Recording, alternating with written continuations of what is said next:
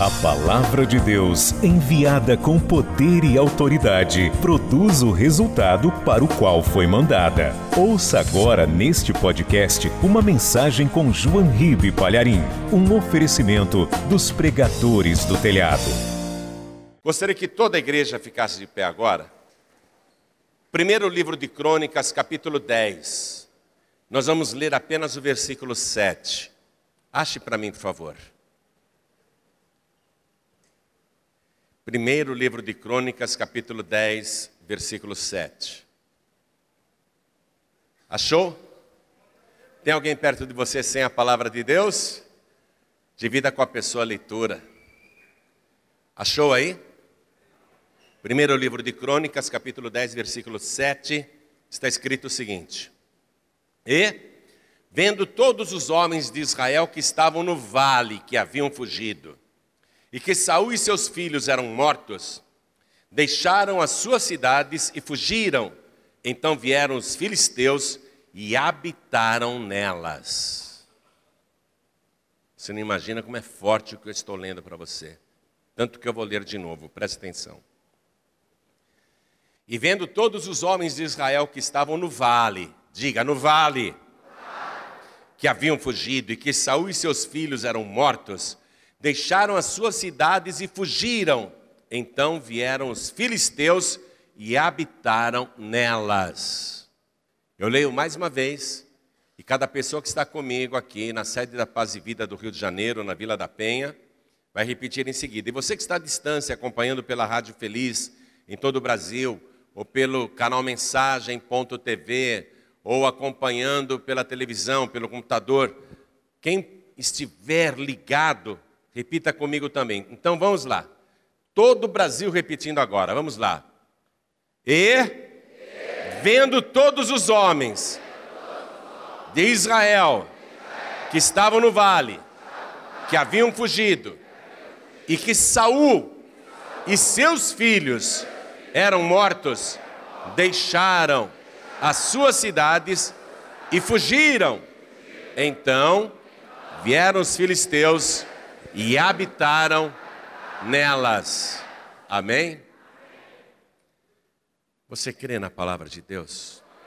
O livro de Crônicas, ele é um livro profético e histórico também. Ele conta a história dos reis de Israel. E aqui está falando o que aconteceu com o primeiro rei que Israel teve, que foi o rei Saul. Nós vamos nos aprofundar e receber aqui uma revelação muito grande então eu quero que você que crê nesta palavra, desocupe as tuas mãos agora e faça o possível e o impossível para dar a esta palavra a melhor salva de palmas que já se deu no Rio de Janeiro. E enquanto você aplaude, abra a tua boca e diga glória, glória ao teu nome, Senhor.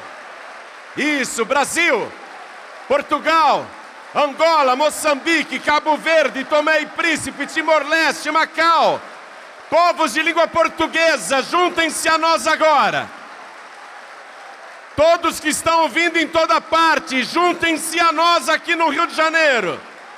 Aplauda, aplauda, aplauda, abra a boca e dá glória. Isso, aplaude e glorifica. Continua, continua. Não pare, continua. Pai querido e Deus amado, Deus bendito, Deus todo-poderoso recebe o louvor de todo este povo, e não só aqui do Rio de Janeiro, mas de toda parte da terra toda. Abre o céu para receber este louvor, e sobre cada vida que te exalta, derrama agora a tua bênção, a tua virtude, o teu poder. Pai querido, quem veio aqui, quem ligou o rádio ou a TV, não quer ouvir um homem falar, todos querem a tua palavra então vem com teu espírito, tome a boca do pregador, tome os lábios do mensageiro, envia a tua palavra com poder e autoridade, e que a tua palavra vá, percorra toda a terra e produza o resultado para o qual está sendo mandada. Em nome do Senhor Jesus, diga amém, Jesus. Podem se assentar, por favor. Escute. O rei Saul foi ungido pelo profeta Samuel e se tornou o primeiro rei de Israel. E ele foi um rei muito bom no começo, até que ele resolveu extrapolar sua autoridade e passou a desobedecer o que o próprio Deus falava através do profeta. Ele achava que estava desobedecendo apenas Samuel, mas na verdade era o próprio Deus a quem ele desobedecia. E isso começou a desencadear uma série de tormentos, depressões, perturbações espirituais. E para agravar a situação, havia no seu reino um jovem que praticamente era o oposto de Saul, tanto fisicamente como espiritualmente, o jovem Davi. Enquanto Saul era o mais alto de Israel e o mais belo de Israel, ele se sobressaía de todos os outros homens do ombro para cima. Ele era muito alto, ele era uma figura impressionante. O Davi já era miudinho, menorzinho, mas o Davi ele tinha vida com Deus, vida espiritual. Tanto que na primeira batalha que Davi participou, involuntariamente chegou ali, caiu de paraquedas numa batalha em que Saul e seu exército lutavam contra os filisteus. Davi, já ungido por Deus, ele derrota o gigante Golias e os filisteus fugiram, apavorados. Foi a primeira grande vitória de Davi. Foi isso que causou depois um ciúme violento em Saul. Saul passa a perseguir Davi por inveja tem medo que Davi ocupe o seu lugar, tenta matar Davi, ele provoca desterro, Davi sai até do país para não morrer, uma perseguição terrível. Então Saul se afastou totalmente da presença de Deus. Eu estou resumindo a vida de Saul. E Saul, ele se rebela contra a palavra de Deus que ele conhecia ele se torna um homem arrogante, egoísta, violento, mau. Ele matou 85 sacerdotes de Deus, matou homens, mulheres e crianças, só porque achou que os sacerdotes deram cobertura para Davi na fuga que teve. Então, o Saul se torna um criminoso de guerra, um ímpio mesmo de verdade. Ele cai totalmente. E ele conhecia a palavra de Deus. Isso que é pior. Ele estava totalmente desviado. E ele vai para essa nova guerra contra os filisteus. E ele não tem Davi do lado dele, preste atenção nesse ponto. Ele não tem Davi, ele não quer Davi do lado dele, ele quer matar Davi. Davi está em outra parte de Israel, fazendo outra guerra e vencendo contra os Amalequitas. Mas nessa guerra contra os filisteus, Saul não quer Davi por perto. Ele não tem mais a presença de Deus. Ele não tem mais a cobertura de Deus. Ainda que ele esteja ungido, ele não tem mais a proteção divina. E Saul vai para esta guerra, ele está num vale imenso, e ele leva os três filhos para a batalha. O Jonatas, que era grande amigo de Davi, o Abinadab e o Malquissua, os três filhos de Saul, ele leva para a guerra. E ele está no vale. E Saul já sabe, já sabe, que a decisão sobre a sua vida foi tomada tomada por Deus. Ele não quis se decidir por Deus, então Deus decidiu contra ele. A decisão é que ele vai morrer naquela guerra que a sua casa vai ser exterminada. Ele está enfrentando a batalha decisiva da sua vida, da qual ele não sairá vivo. E para sua tristeza total, ele fica sabendo, primeiro, que naquela batalha os seus três filhos morreram de uma vez. Aquilo causou ainda mais dor e tristeza para ele. Ele é um homem derrotado agora e está abatido. Imagine você perder três filhos homens de uma vez, de uma vez só. Ele não tem tempo nem de chorar os cadáveres, porque ele está em guerra. Veja aqui o versículo 2. E os filisteus apertaram com Saul e com seus filhos e feriram os filisteus a Jonatas e a Abinadab e a Malquissua, filhos de Saul. Os três filhos morrem. Aí o Saul fica arrasado, apavorado, e os flecheiros vêm contra ele, ele já está ferido com algumas flechas, mas ele tenta, ele tenta ainda assim alguma coisa, ele sobe no monte Gilboa, ou Gilboa, ele sobe no Monte Gilboa, porque a batalha era no vale, ele sai do vale e vai para o Monte Gilboa. Tem cadáveres do seu exército por todo o monte, a derrota mais fragorosa da sua vida. E ele está ali. E Saul resolve então que ele vai se matar. Primeiro ele pede para o seu escudeiro: os filisteus estão me alcançando, eu não quero morrer nas mãos desses incircuncisos, desses pagãos, desses idólatras. Você vê?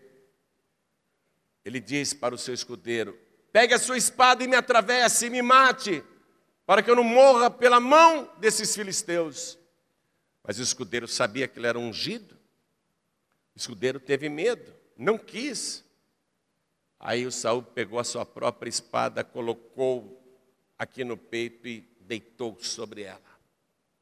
Suicídio. Suicídio.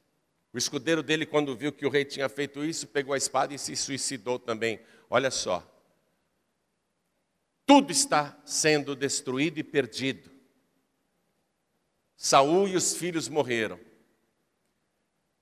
Assim que o exército que ainda restava viu que o rei e os filhos estavam mortos, fugiram.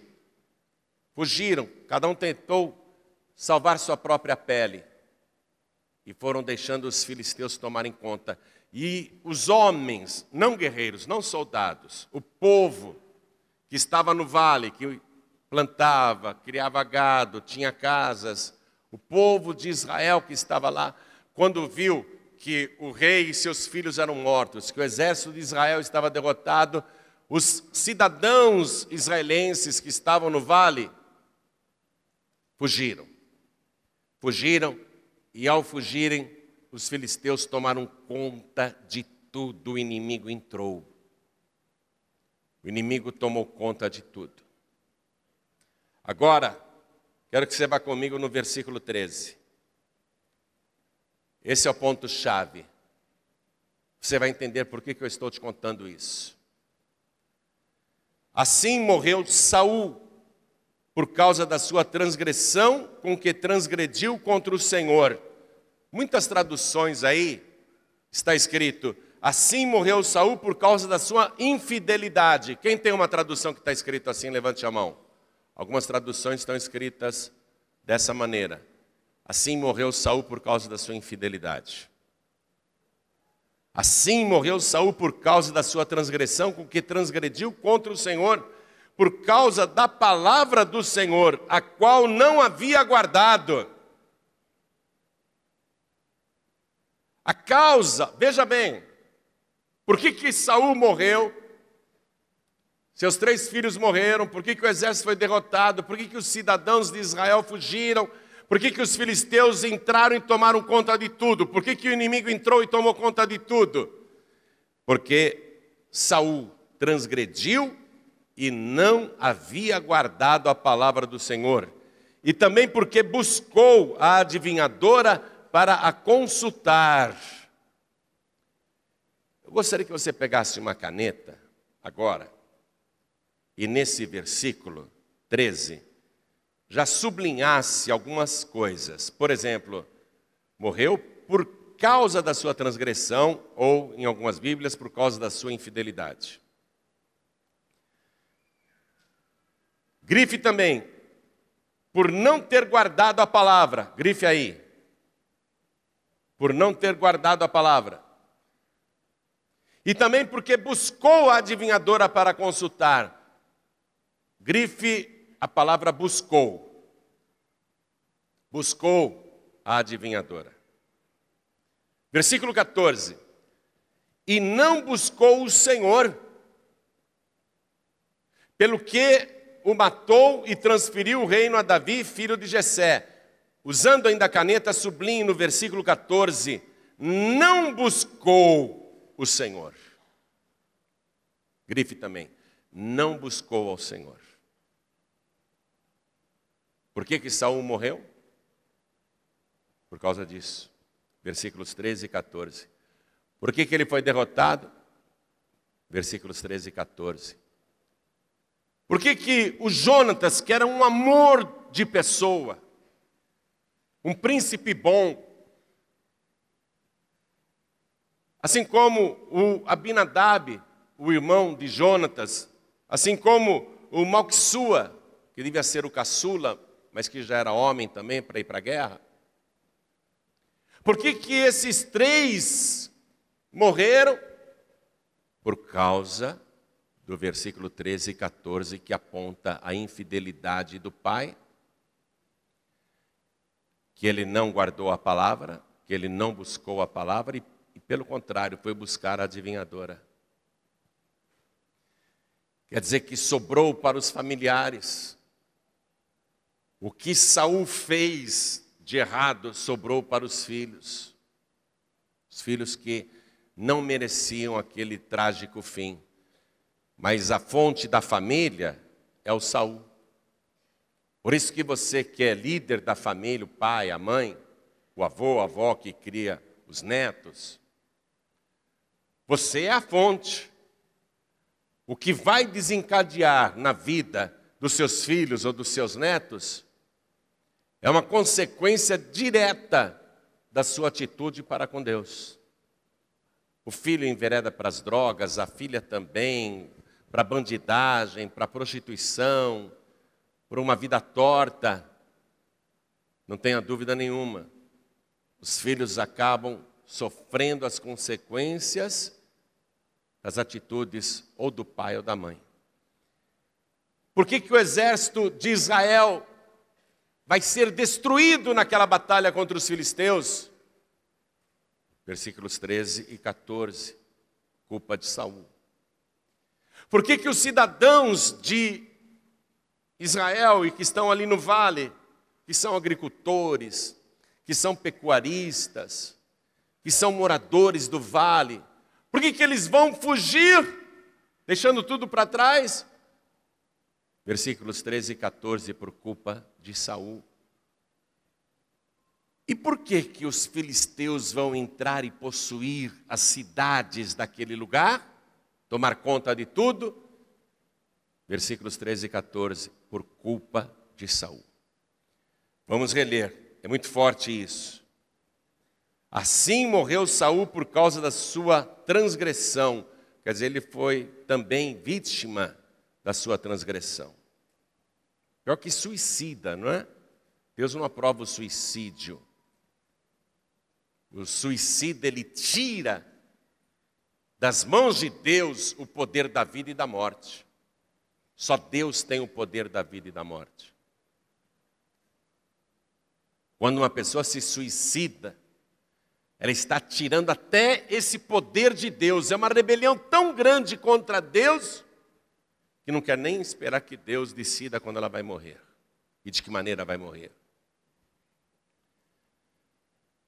Assim morreu Saul por causa da sua transgressão com que transgrediu contra o Senhor, por causa da palavra do Senhor, a qual não havia aguardado. Tem gente que ouve a palavra, e tem muita gente me ouvindo aqui, e milhares e um número incalculável me ouvindo pelo rádio e assistindo pela TV. A pessoa ouve a palavra e não guarda. A palavra de Deus não é brincadeira, não. Há consequências em não se guardar a palavra. E também porque buscou a adivinhadora para consultar. O rei Saul ele estava mais ou menos no ano 1015, quando isso aconteceu, ano 1010, é, antes de Cristo. E ele já conhecia a palavra que Moisés tinha dado cerca de 500 anos antes, 550 anos antes. Deus já tinha dado a palavra. Já tinha mais de cinco séculos que a palavra de Deus era pregada. O que Deus não gosta Na época de Saul, já era muito divulgado o que Deus não admite. E aqui Saul ele buscou a adivinhadora para consultar. Ele fez uma transgressão que aborreceu demais a Deus, porque ele já sabia que isso era proibido. Eu quero que você conheça a palavra de Deus, não a palavra do homem. Então vamos comigo em Deuteronômio, capítulo 18, versículo 9. Saul já conhecia isso daqui. Já tinha mais de cinco séculos que essa palavra aqui era pregada. E chegou no tempo de Saul e Saul a conhecia. Deuteronômio capítulo 18, versículo 10. Deus falando: Entre ti não se achará quem faça passar pelo fogo seu filho ou a sua filha, nem adivinhador, nem prognosticador, nem agoreiro, nem feiticeiro, nem encantador de encantamentos, nem quem consulte um espírito adivinhante, nem mágico, nem quem consulte os mortos, pois todo aquele que faz tal coisa é abominação ao Senhor, e por estas abominações o Senhor teu Deus as lança fora de diante de ti. Perfeito serás como o Senhor teu Deus, porque estas nações, esses estrangeiros, esses pagãos, que has de possuir, ouvem os prognosticadores e os adivinhadores, porém a ti, o Senhor teu Deus, não permitiu tal coisa. Porém a ti, o Senhor teu Deus, não permitiu tal coisa.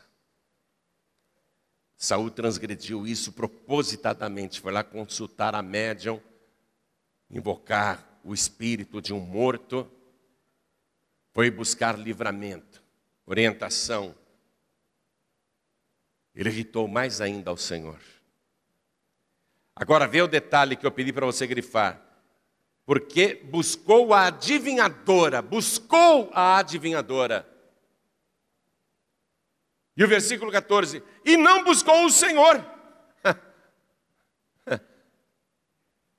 A pessoa busca búzios, cartomante, adivinhadoras, médiums, quer consultar espíritos, quer saber do futuro, quer adivinhação na sua vida, ao invés de buscar ao Senhor. Quem está ouvindo essa palavra já sabe que Deus não permitiu tal coisa. Enquanto a pessoa está fazendo isso porque não conhece a palavra, há uma atenuante para ela. Mas a partir do momento que a pessoa ouve que Deus não te permitiu tal coisa, que isso é abominação para Deus, e mesmo assim a pessoa continua fazendo, então ela está transgredindo propositadamente. O fim dela não vai ser bom pessoa busca a adivinhadora, como fez Saul, busca a médium, busca a feiticeira para consultar e não busca o Senhor. Saul não buscou o Senhor. Então, o rei Saul pecou gravemente. E eu não quero que você que está ouvindo esta palavra continue pecando gravemente. A palavra hoje está sendo anunciada e você precisa aprender com ela, porque a palavra está mostrando claramente o que você deve fazer e o que você não pode fazer. Quando você ouve a palavra, você está num vale de decisão. Quem está me ouvindo agora tem que tomar uma decisão. Eu vou continuar fazendo do meu jeito ou vou fazer do jeito que a palavra de Deus está mandando? Às vezes a pessoa pensa: ah, esse pastor aí, não quero nem ouvir o que ele está falando. E a pessoa despreza a palavra que está sendo pregada e não entende que não é a palavra do pastor, é a palavra de Deus. Assim como o rei Saul, ele transgredia o que Samuel falava porque ele achava que estava desobedecendo só aquele velho. Ele não entendia que ele estava desobedecendo o próprio Deus, ou quem sabe até entendia, mas queria transgredir. Nesse momento, tudo que você está ouvindo aqui não sai nem da minha cabeça e nem sai do meu coração. Está saindo nem da minha boca, para ser franco com você que você está ouvindo está saindo aqui da boca do Deus Todo-Poderoso. É esta palavra que você tem que ouvir. Ela já está dita, está escrita, documentada, para você tomar a decisão. A decisão cabe a você. Eu já tomei minha decisão muito tempo atrás, eu estou muito feliz com a decisão acertada que eu tomei, porque o meu nome está escrito no livro da vida do Cordeiro, porque eu sou guardado, protegido e abençoado, porque em todas as batalhas Deus está comigo, e eu continuo ouvindo a palavra do Senhor, guardando no meu coração e buscando a Deus. Não adianta apenas ouvir a palavra, até decidir, até decidir, ah, eu quero ficar com a palavra deste Deus. E não buscar ao Senhor, não adianta nada. O Saul já tinha decidido lá atrás, quando ele foi ungido. O Saul já tinha ouvido a palavra, mas ele não buscava mais a Deus. E há muita gente nessa situação. No livro do profeta Jeremias, Deus fala assim no capítulo 29, versículo 13: Buscar-me-eis e me achareis quando me buscardes com todo o vosso coração. E o que o próprio Senhor Jesus falou quando estava aqui na terra, lá em Mateus capítulo 6, versículo 33? Buscai primeiro o reino de Deus e a sua justiça, e todas as coisas vos serão acrescentadas. Que, que ele disse em Mateus capítulo 7, versículo 8? Quem busca, acha. Então, buscar a palavra. Quando a gente diz para a pessoa, vem aqui para a igreja. Vem para a igreja. E ela vem. E a gente diz: faça uma campanha de oração. Vem aqui sete domingos sem faltar nenhuma vez. Vem aqui sete quartas-feiras sem faltar nenhuma vez. Vem aqui sete sextas-feiras sem faltar nenhuma vez. A gente até leva a pessoa a prometer para Deus que virá. Por quê?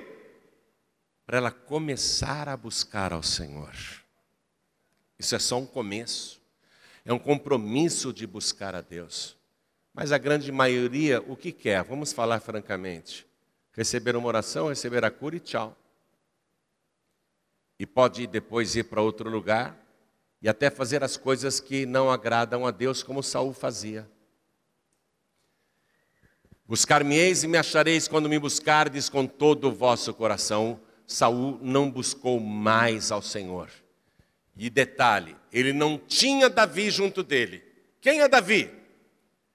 Davi, ele simplesmente vai ser o rei que dará a linhagem genealógica para a chegada do filho de Davi.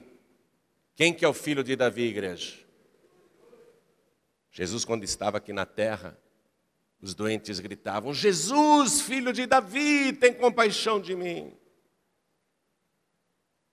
O próprio Jesus se tratava com esse título de filho de Davi, é o nome messiânico dele, porque o Messias seria da linhagem real de Davi. Então, quando Saul não tinha Davi junto dele, ele rejeitava Davi. Saul queria o mal de Davi, queria a distância de Davi. Na verdade, ele estava criando uma distância da presença de Deus.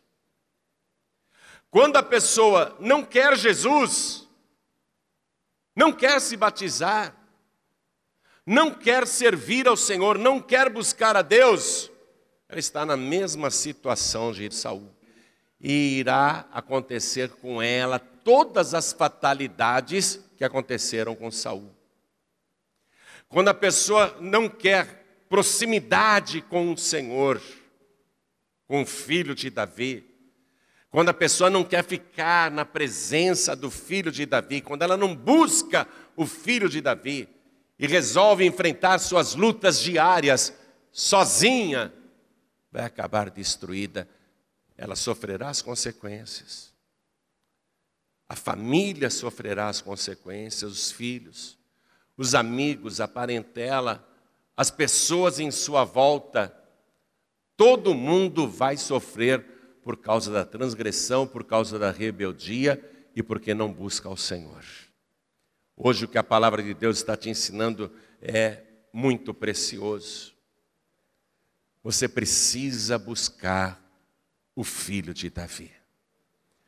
Você tem que ficar com o filho de Davi pertinho de você.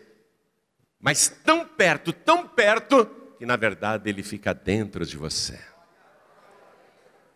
É um achego tão poderoso, você busca de uma tal maneira que ele passa a morar, a viver dentro do seu coração. Aí você pode estar em qualquer vale, diante de qualquer batalha, mas Ele vai te fazer vencedor e vitorioso. Você não vai perder a guerra, os seus filhos não cairão em maldição, a sua família não será destruída, a sua saúde não será acabada, a depressão não terá lugar na sua mente e no seu coração, a tristeza não terá morada na sua vida.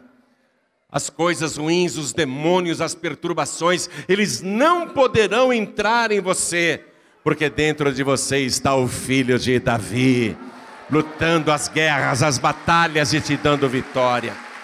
Qualquer decisão que você tiver que tomar, seja o vale que for, vai ser uma decisão acertada, vitoriosa. Saul, como ele não quis a presença de Davi junto dele, e Davi era um ungido, como Saul não queria ouvir a palavra de Deus e decidir tudo por sua própria cabeça. Como Saul decidiu que quem mandava nele era ele mesmo e mais ninguém. Até decidiu a própria morte. Quando ele disse para o escudeiro: Pega a tua espada, me penetra com ela, me fere com ela, me mate para que eu não morra pelas mãos desses incircuncisos. Na verdade, Saul estava dizendo: nem os filisteus irão me matar, nem Deus vai decidir quando que eu morro. Eu decido que eu morro agora. Suicida. Pobre, pobre homem. Foi grande a sua ruína, foi grande a sua desgraça, pobre homem.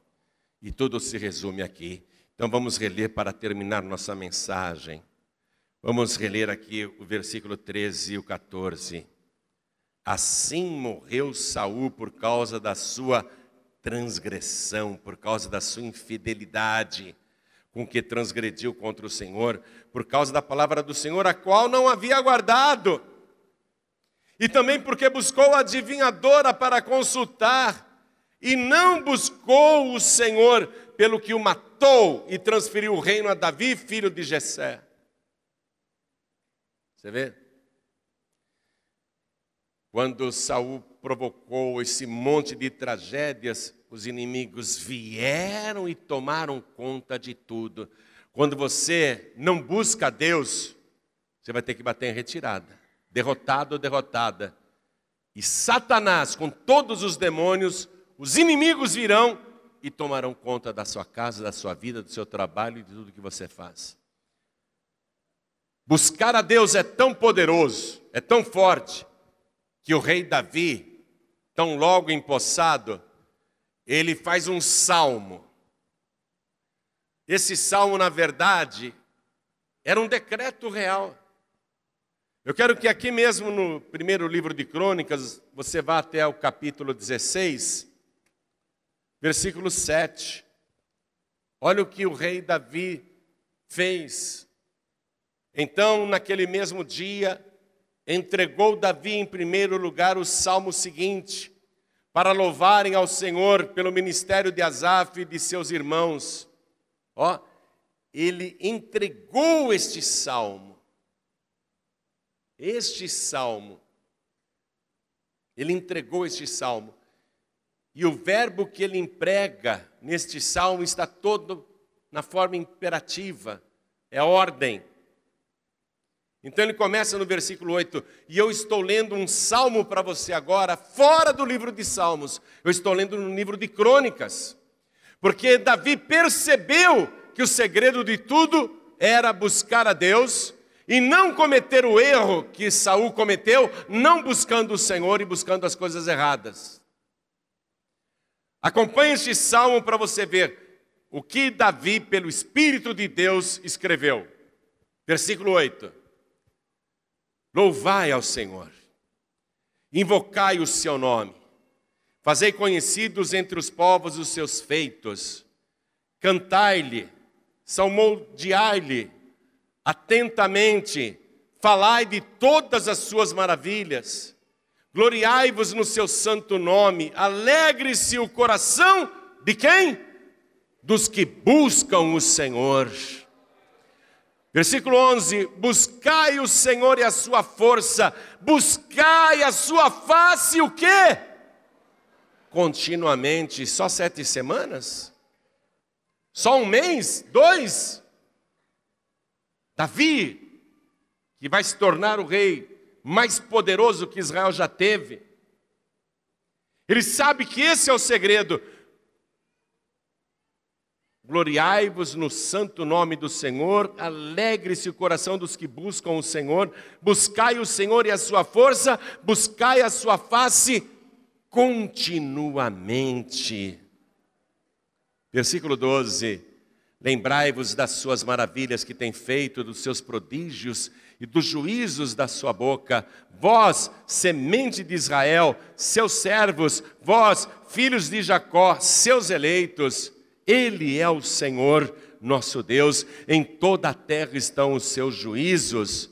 Lembrai-vos perpetuamente do seu concerto e da palavra que prescreveu para mil gerações.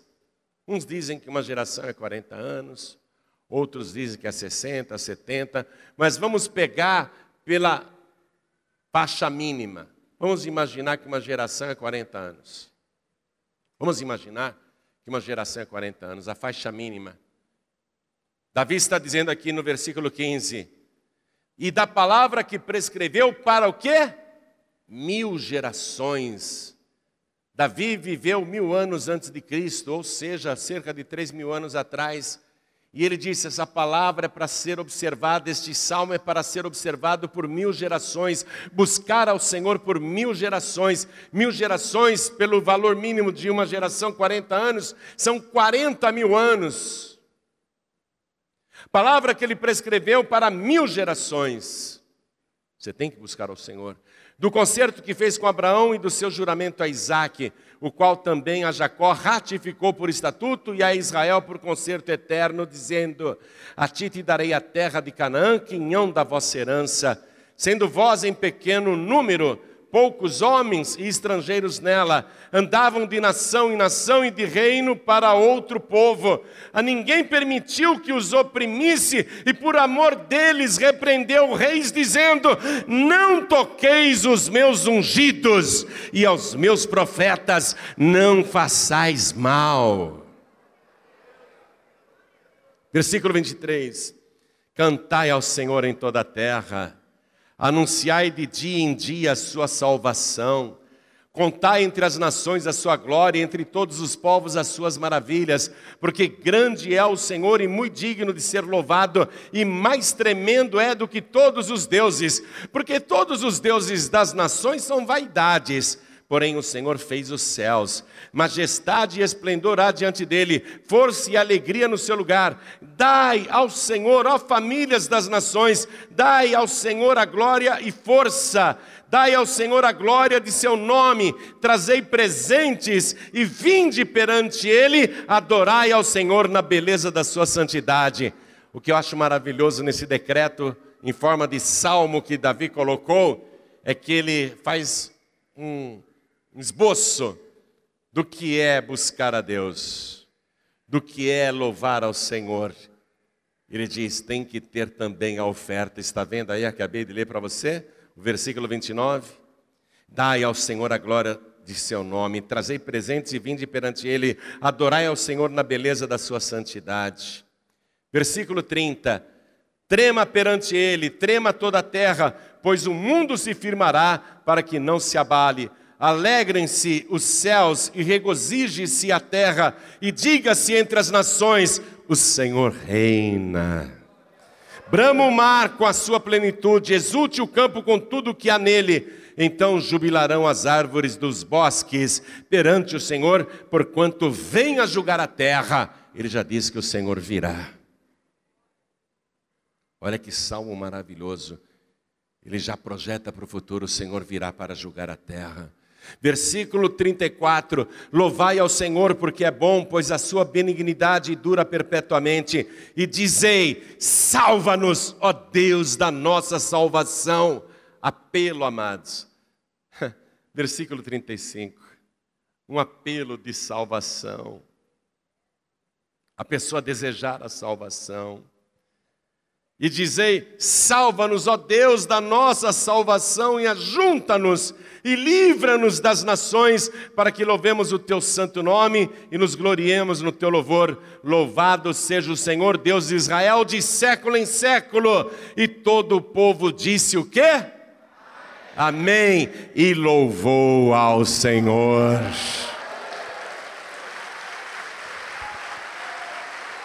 Coisa maravilhosa. Eu sei que você está recebendo a revelação da palavra. Quero que toda a igreja se coloque de pé. Salva-nos, Senhor. Já fizemos tudo o que Davi escreveu nesse salmo. Já fizemos tudo. Agora falta o quê? Salva-nos, Senhor. Salva-nos. Salva-nos, Senhor tem de haver salvação. Amém? Olhem todos para mim. Deus quer salvar. Deus quer salvar. Pastor João Ribe, eu já andei em feitiçaria, magia negra, ocultismo, andei nas trevas, fiz muitas coisas erradas e agora estou aprendendo a palavra. Eu gostaria que Deus perdoasse todos os meus pecados do passado, as coisas erradas que eu fiz por não conhecer a palavra de Deus, mas agora eu quero guardar essa palavra no meu coração e eu quero buscar esse Deus. Eu quero servir esse Deus, o Deus de Davi. Eu quero servir o filho de Davi, o Senhor Jesus Cristo. Eu quero buscá-lo continuamente, eu quero fazer um compromisso diante do altar, eu quero me entregar totalmente a Ele quero servir esse Deus. Eu quero salvação, eu quero ter certeza da salvação. Amém. Para isso que Deus fez todas as coisas, para te conduzir a esse entendimento de que você precisa de salvação e que só Ele pode te salvar. Ninguém mais pode te salvar. Saul foi lá na médium, consultou espíritos, recebeu adivinhação, não morreu salvo e ainda tornou-se suicida. Não morreu salvo. Eu tenho pena de pessoas que não compreendem a palavra como Saul não compreendia, que não entendem o alcance do que Deus está falando. O que Deus quer é salvar você. Sabe o que Deus queria de verdade? Salvar o Saul. Deus queria de verdade salvar o Saul. Deus queria de verdade salvar o Saul. Deus não tem prazer na morte do ímpio, do desviado. Deus não tem prazer, não. Deus quer salvar. E Ele só pode salvar se você receber o Salvador que Ele oferece o filho de Davi. Jesus, o filho de Davi. Deus só pode salvar se você receber o Salvador que Ele oferece. Não há outro Salvador. Primeira carta a Timóteo, capítulo 2, versículo 5 diz assim: Porque há um só Deus e um só mediador entre Deus e os homens, Jesus Cristo, homem, o filho de Davi, o qual se deu em preço de redenção por todos por todos, inclusive pelo feiticeiro, pelo ocultista, pelo que está nas trevas, por aquele que faz coisas erradas. Ele se deu em preço de redenção por todos. Mas você tem que dizer: salva-me, Senhor. Salva-me, eu me entrego a Ti, Senhor. Salva-me, escreve o meu nome no livro da vida aí na glória. Escreve o meu nome no livro da vida aí no céu. Salva-me, Senhor. Você tem que pedir: salva-me, perdoa os meus pecados. Salva-me, Senhor e interromper essa sequência de sofrimentos que está na sua casa, na sua família e que vem de gerações, gerações que não buscaram a Deus, mas você agora vai buscar. Você agora vai dar um basta nessa maldição que vem seguindo a sua família há gerações. Você vai interromper daqui para frente esse monte de maldições a sua vida vai ser uma benção. Todos os seus pecados serão perdoados. Pastor, mas eu cometi pecados gravíssimos. O sangue de Jesus nos purifica de todo pecado. Jesus só deixou um pecado fora do seu sacrifício na cruz. Jesus disse: tem um pecado que não haverá perdão nesta vida nem na vida futura, que é a blasfêmia contra o Espírito Santo. Blasfêmia contra o Espírito Santo é a pessoa conscientemente vendo uma operação de Deus e falar que é do diabo. Isso é blasfêmia contra o Espírito Santo. É o único pecado que não tem resgate. Esse é réu de pecado eterno. Pastor Jorimbe, eu quando não conhecia a palavra, eu falei muitas coisas até contra Jesus. Xinguei muitos os pastores, xingava muitos crentes. Eu não conhecia a palavra, eu blasfemava. Tudo bem, você não conhecia a palavra. É diferente. Amém? Eu vejo que você está a um passo da salvação. Você está muito perto da sua redenção. Você só precisa erguer a tua mão e dizer: Eu quero a minha salvação. Eu quero receber Jesus como meu único, suficiente, exclusivo e eterno Salvador. Quem quer, ergue a mão direita assim bem alto. Todos que querem. Oh, glória. Faça assim, todos que ergueram as mãos, venham aqui para frente. Eu vou ficar de joelhos te esperando, vem para cá. Todos que ergueram as mãos, vem para cá. Você é judeu? Hã? Você é de família judia? Olha isso. Vim para o Rio de Janeiro conhecer o senhor. Porque, infelizmente. Você é de onde é? É, da Galileia. Você veio para o Rio de Janeiro? Pra, porque você sabe que tem a parte, infelizmente, é uma parte tichuteu, que considera Jesus e Shoa como profeta, então é a parte, eu faço a parte do judeu messiânico, que é o Jesus, Sim. o nosso Salvador. Mas tem a parte de Israel que infelizmente não gosta, mas é onde Jesus fala, eu vim para os meus, os meus não aceitaram. É onde Deus fala lá no Antigo, vou criar um povo, que não foi escolhido, vai ser escolhido, para criar ciúme no povo que eu escolhi. Como é seu nome? Meu nome é. Bem, meu nome é Praio Quetavi. E. Mas tem um nome Rodrigo. Seja muito bem-vindo. É um prazer te receber aqui. Olha Jesus salvando os judeus. Veio de longe para ouvir a palavra. Você que está afastado, afastada, filho pródigo, filha pródiga, todos que estão sem igreja têm que buscar ao Senhor. Você que está afastado, afastada, você não está buscando o Senhor. Esse foi o pecado de Saul. Saul estava desviado. Ele não buscava Deus. Você que está sem igreja, filho pródigo e filha pródiga, vem aqui para frente para buscar ao Senhor. Vem aqui para frente. Pede licença, sai do teu lugar, vem aqui para frente. Isso. Isso. O que, que a senhora quer falar? Senhor, eu queria falar contigo. Eu estou com a minha filha. Eu vou orar por você já já. Viu? Espera um pouquinho, espera um pouquinho. Espera um pouquinho.